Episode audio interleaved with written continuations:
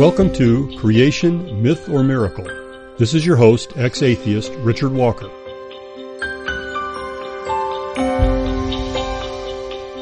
Greetings to our Boston radio audience, as well as those of you who listen to this via podcast. I'm sort of a latecomer to the podcast world.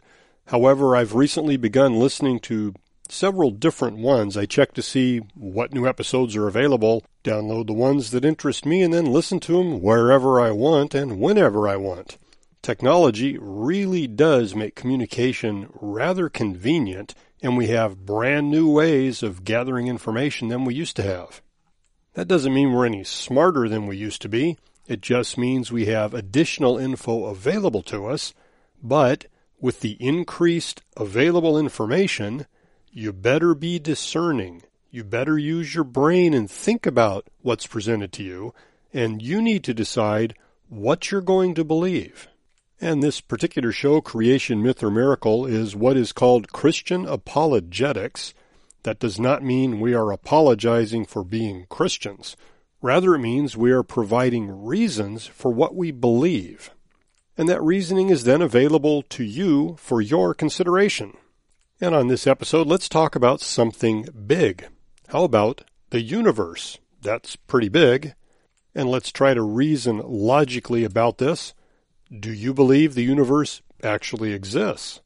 Or is it some kind of a figment of your imagination? Do you actually exist? Or is all of this just some kind of figment of someone else's imagination?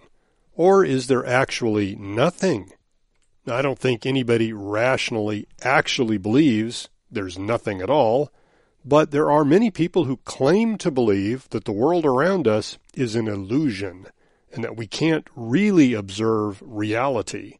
Now, I don't happen to hold that belief system, and so for the balance of this episode and every other one that we do on this show, we're going to assume reality really exists, and secondly, that we're able to observe it, and we're able to do experiments, we're able to observe how things operate, we're able to do science, in other words. This includes within it the belief that the universe acts sort of rationally, that is, what occurs today in the laboratory will be repeatable tomorrow. That we believe that things normally operate the same way from place to place and from time to time. And when we observe how things do seem to operate, we put together what we call the laws of nature. Now, sometimes people understand those as nature must follow these laws. Another way to think about it, which I think is more accurate, is this is our best understanding of how nature does behave. What we observe allows us to describe it, usually in a mathematical way, usually very precisely. And we can then take that description, that mathematical algorithm, make other measurements and check to see does it really match what we seem to observe. And remarkably, and it turns out we're able to describe the behavior of the physical world around us to a remarkably accurate extent. Both relativity and quantum mechanics have a great deal of precision in their predictions of how things will behave, and these predictions have largely been shown to be true. Now, just for a little extra background, just because a theory seems to match all observations doesn't mean it's complete, nor does it necessarily mean it's true. For example, Newtonian mechanics was a theory that turned out to not be quite complete or correct. It was superseded by relativity. And you could think of it as on a large scale, almost everything that we measure within relativity matches the way we would look at it in the world of Newtonian mechanics. However, there were a few instances where things didn't behave quite the way Newtonian mechanics expected them to. That's what caused the derivation of relativity in the first place, was consideration of these little problem areas. And so you could think of relativity as a superset of Newtonian mechanics. So anyway, we have our descriptions of how things behave. We want to be able to go into the laboratory, make measurements, compare them with these descriptions, with these physical theories, and see if they match or not. Well, let's get really basic. When you look around you, do you see anything? we see all kinds of stuff. We see the earth and all of the components of it, all the people and animals on it, etc. We also see the solar system, the sun, and millions of other stars and galaxies in a rather enormous universe. So a very fundamental question is, where did the universe come from? Did it have a beginning, or has it always existed somehow? There are still some people who try to hang on to the notion of an eternal universe, but they have very serious problems with physics and things like the law of entropy. So most scientists no longer believe the universe is actually eternal, and this leads rather directly to the conclusion that it must have had a beginning. Hence the question, how did it begin? Where did it come from? The biblical creationist view simply takes scripture at its face value, at what it clearly says, and that is that God created the universe. And in fact, he told us the sequence of events over the six days of creation in the first chapter of Genesis, and then reaffirms that everything happened in those six days when it's referenced elsewhere, such as in Exodus, and there's references in the New Testament to creation as well. So that's a fundamentally biblical view. God is the source of the creation of the universe. He made it. And let's quickly do away with the nonsensical objection that Richard Dawkins likes to promote and others, which is that solves nothing, because the immediate question then is, who made God? But the God of the Bible is clearly defined as a non-created being, as a being that has always existed. And so Dawkins' question boils down to saying, who created the uncreated being? It's a nonsensical, illogical, internally inconsistent question. But just to show the shallowness of that type of logic, that gets presented as though it destroys the rationale of a biblical belief system. Right? That's how Dawkins uses it. Obviously, people who believe in God are just not very bright. When they say God created the universe, well, who created God? Obviously, you're not a very intelligent person. Well, let's apply his logic to his own belief. The universe exists. Who created the universe? And various answers get given, which are going to be the subject of this show in just a few moments. Some recent claims about how the universe spontaneously arose from nothing. But it's not really nothing, that's a clue. Let's take Dawkins' logic. We say, well, this is what created the universe this particular situation, this particular physical law, this particular behavior. Well, let me ask you this. Where did that come from? Who created that?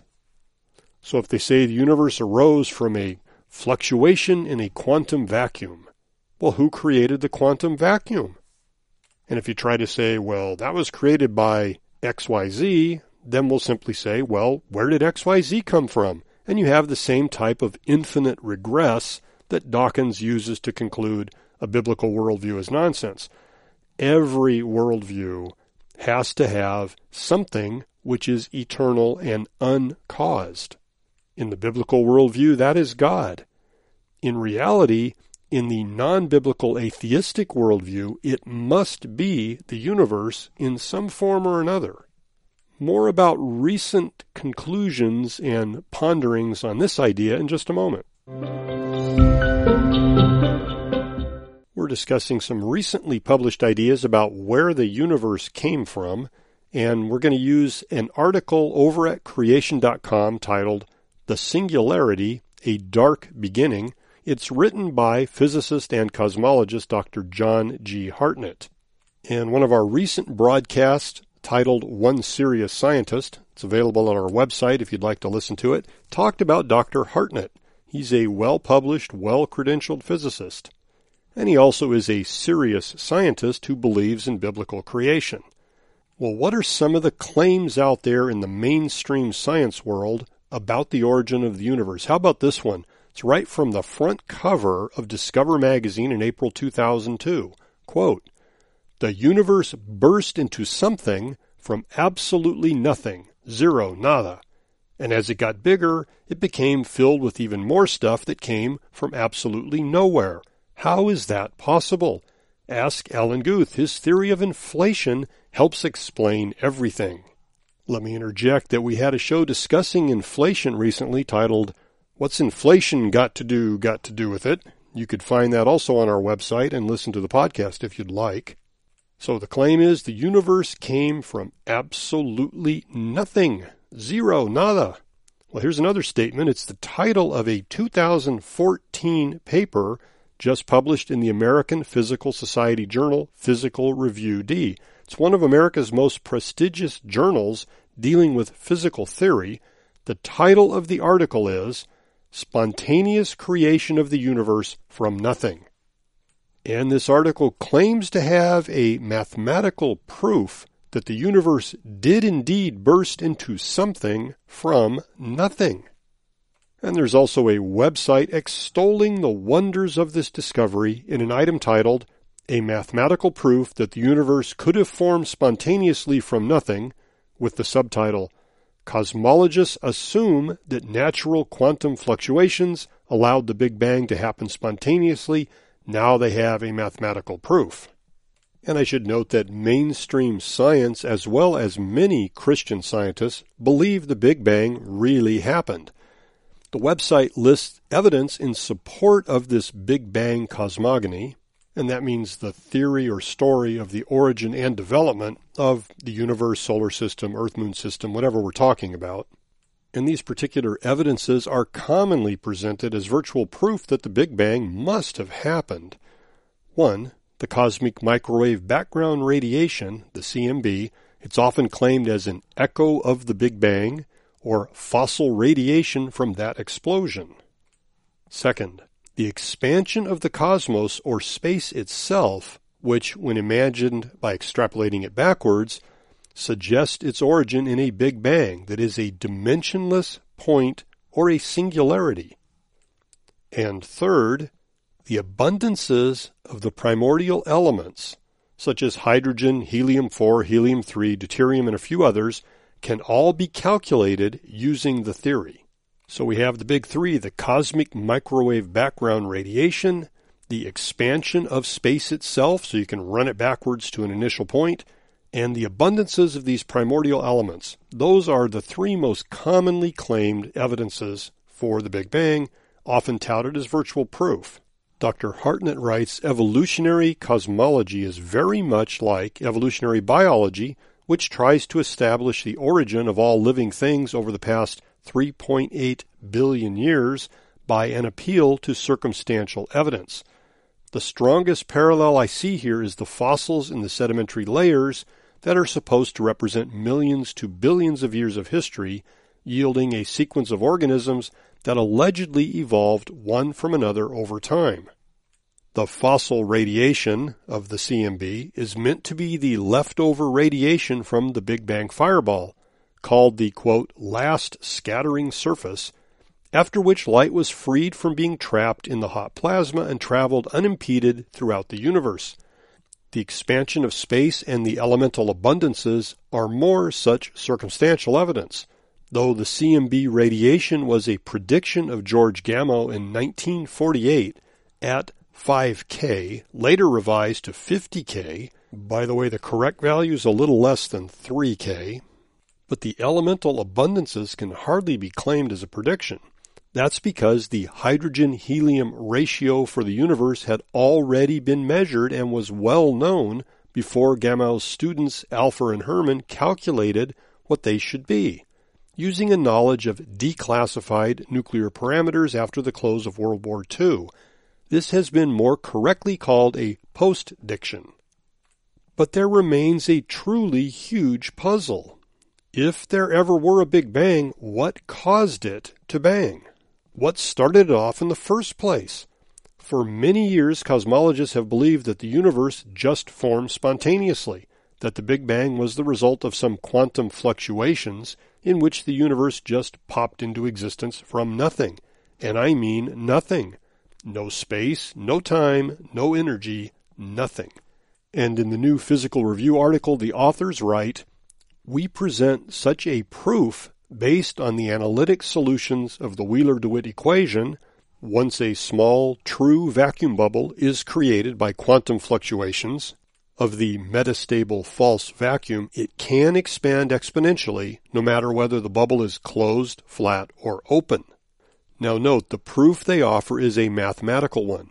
It is not the type of proof you might be expecting where a physical theory has been tested by development of a hypothesis, which is then tested by an experiment through predictions the model makes.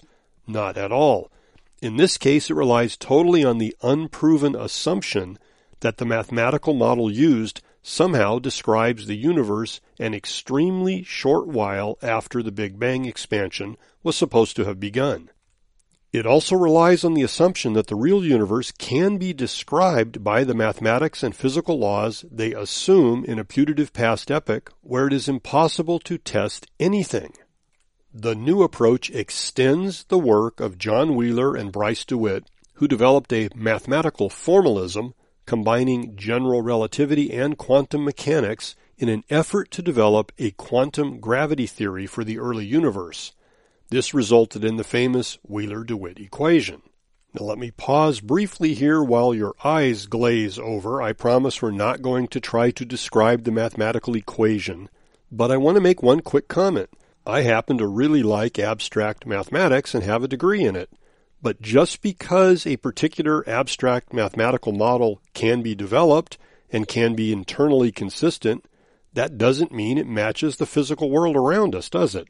As an example, there are many different types of geometry. There's the Euclidean geometry everybody learned in high school, in which parallel lines go on forever and never intersect. But there are several types of non-Euclidean geometry, which have contradictory axioms. Now, which of these, if any, matches the real world around us? Or perhaps the geometry we experience in the real world behaves one way in a local region and on a larger scale behaves differently. So anyway, just don't confuse a mathematical proof or mathematical model with the idea that it must necessarily match the world around us.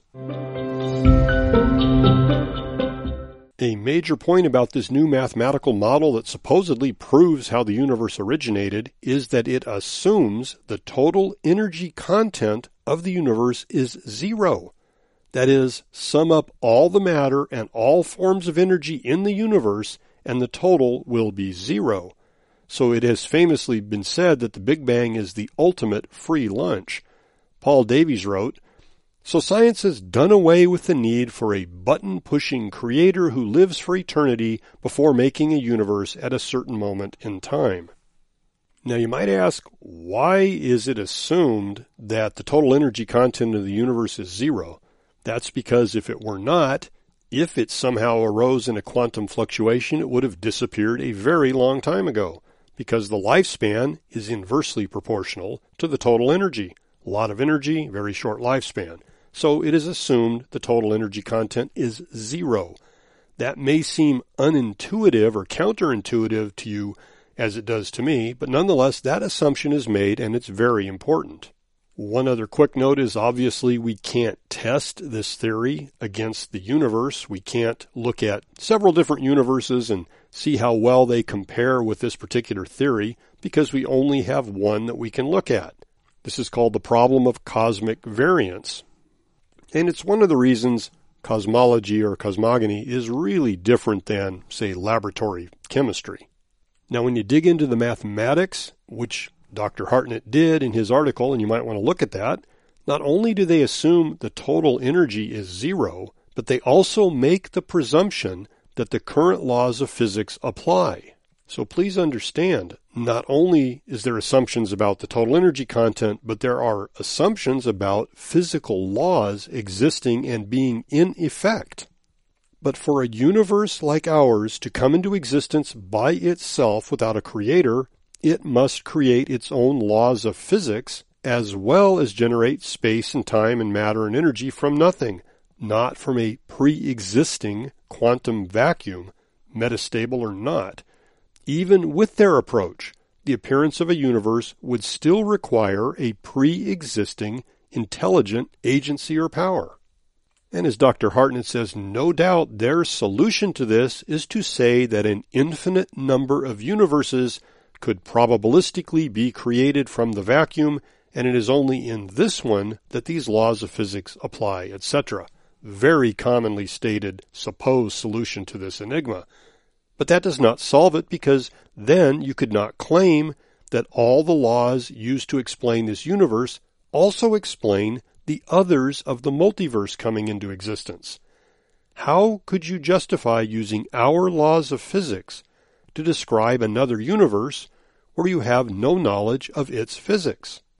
And you could not use our current laws to generate all those other universes which have different laws. So please understand, despite the headlines, they really have not proven that the universe came from nothing.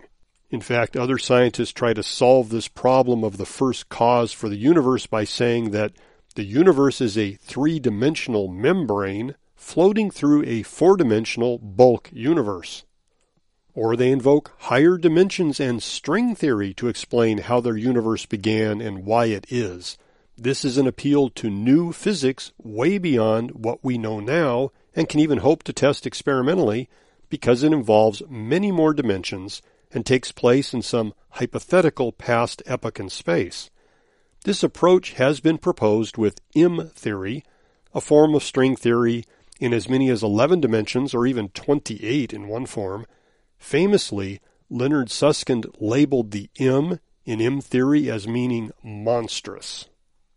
M theory and its cousin string theory are not physics, but mathematics, which lack any predictive power in the real world and hence are untestable. This seems to me to be a grab for a solution, to find an uncaused cause, because the Big Bang, with its unbiblical sequence of events, needs a first cause. For the past 40 years, string theory has gone on without a single experimental test or astronomical observations to verify any prediction. Remember, these are the words of Dr. John Hartnett. I once asked Professor James Gates, the Toll Professor of Physics and Director of the Center for String and Particle Theory at the University of Maryland, what he would say if no verifiable test of string theory were ever achieved. He answered that he would have just wasted the past 40 years of his life. So, what caused the universe to explode? Alan Guth says, in spite of the fact we call it the Big Bang Theory, uh, it really says absolutely nothing about the Big Bang. It doesn't tell us what banged, why it banged, what caused it to bang. It doesn't even describe. It doesn't really allow us to predict what the conditions are immediately after this Big Bang. And Paul Davies adds, Yet the laws of physics that permit a universe to create itself are even more impressive than a cosmic magician. If there is a meaning or purpose beneath physical existence, then it is to those laws rather than to the Big Bang that we should direct our attention. And I've not seen even attempt at someone explaining where those laws came from. Hartnett continues, worship the creation is what comes across, the new religion of the scientific elite. Some professing Christians have unwisely said this Big Bang creator must have been God, the biblical creator. He started it off. Many such ideas have him as a very impotent God who had nothing much to do after that. It seems they're proposing him as some sort of God of the gaps. Modern Big Bang theory is an attempt to describe the universe without the creator. It has no God. Don't be taken in by the technical bluff and bluster of the Big Bang proponents. It is not science in the usual repeatable laboratory experimental sense and it is very weak as one can never be certain one's model actually describes reality. This is storytelling at its best, and this story is a supposed sequence of events that are well described, but all of it occurs after the universe has begun. How did it begin? The big God theory from Genesis chapter 1 in the Bible describes the origin of the universe as the work of the Creator who has a great interest in his creation. The Creator is a God whom we can know personally. He is the great I am who always was there. The uncreated first cause, and we can trust what he says because he never lies. He says he created the cosmos in a particular historical sequence that differs from Big Bang philosophy, and there is nothing in the observations of the cosmos which is inconsistent with that account. I believe him because he does not lie.